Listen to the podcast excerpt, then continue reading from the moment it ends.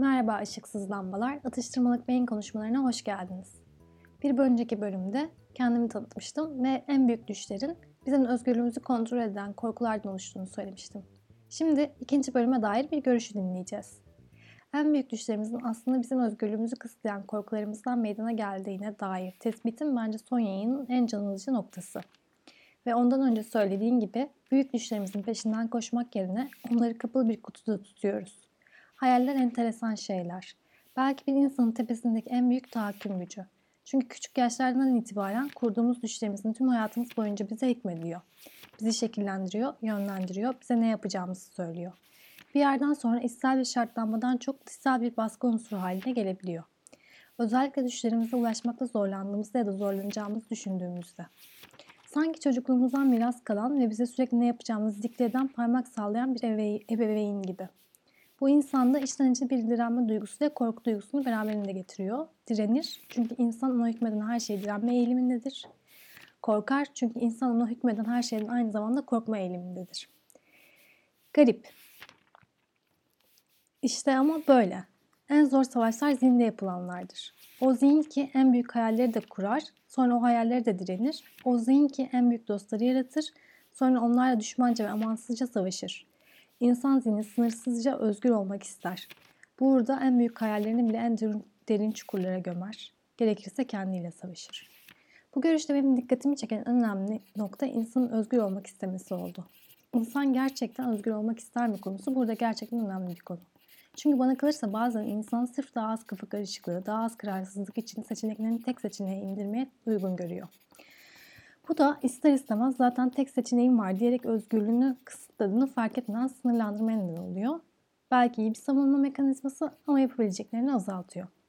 Bu konularda ilişkin bir eleştiriniz veya düşünceniz olursa atıştırmalik beyin konuşmaları gmail.com adresine yollayabilirsiniz. Şimdi yeni konumuza geçebiliriz. Soru 1.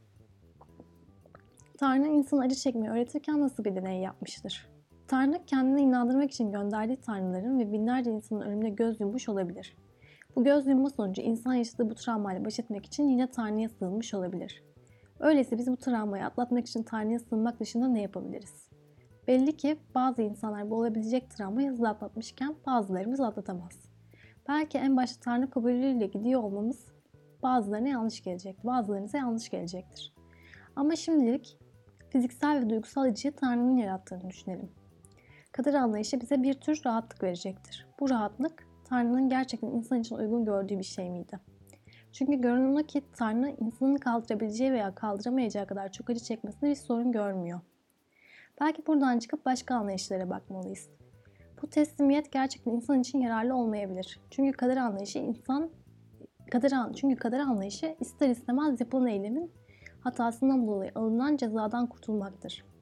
Gerçekte bir insanı öldüren kişi ceza alabilir ama içinde bile bunun kaderi olduğunu düşünmesi doğru ve ahlaklı değildir.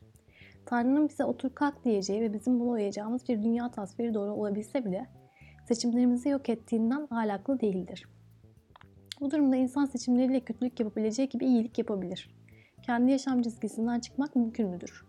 Veya zaten birden fazla evrenlerde olabilecek tüm yaşamlarımızı mı yaşıyoruz? Bu sorulara cevap vermeden Tanrı'nın acı çekmemesi için yaptığı deney hakkında net yanıtlar veremeyiz. Yine de bu sorulara yanıt vermeden Tanrı'nın deneyi hakkında konuşmaya devam edeceğim. Peki ya Tanrı bize başka bir deneyi yaparken yanlış sonuçlara ulaştıysa ve biz bu yanlış sonuçlardan biriysek ne olacak? Örnek vermem gerekirse sadece mutlu bir insan yaratmak isterken yanlışlıkla acı çeken bir insan yaratmak zorunda kalmış olabilir. En başında engelleyebilirdi diyeceksiniz. Belki bizim yaşamda kalma isteğimiz ve çabamız onun gücünden daha büyüktü. Belki o sadece her yaşam formunun yaşamasını istiyordu. Yanlış deney yaptıklarının bile. Belki deneyin hala içindeyizdir. Yani yaşadığımız tüm bu acı insanın acı eşiğini ölçmek içindir. Beni dinlediğiniz için teşekkür ederim. Işıksız lambalar. Bir sonraki programda görüşmek üzere. Sağlıcakla kalın.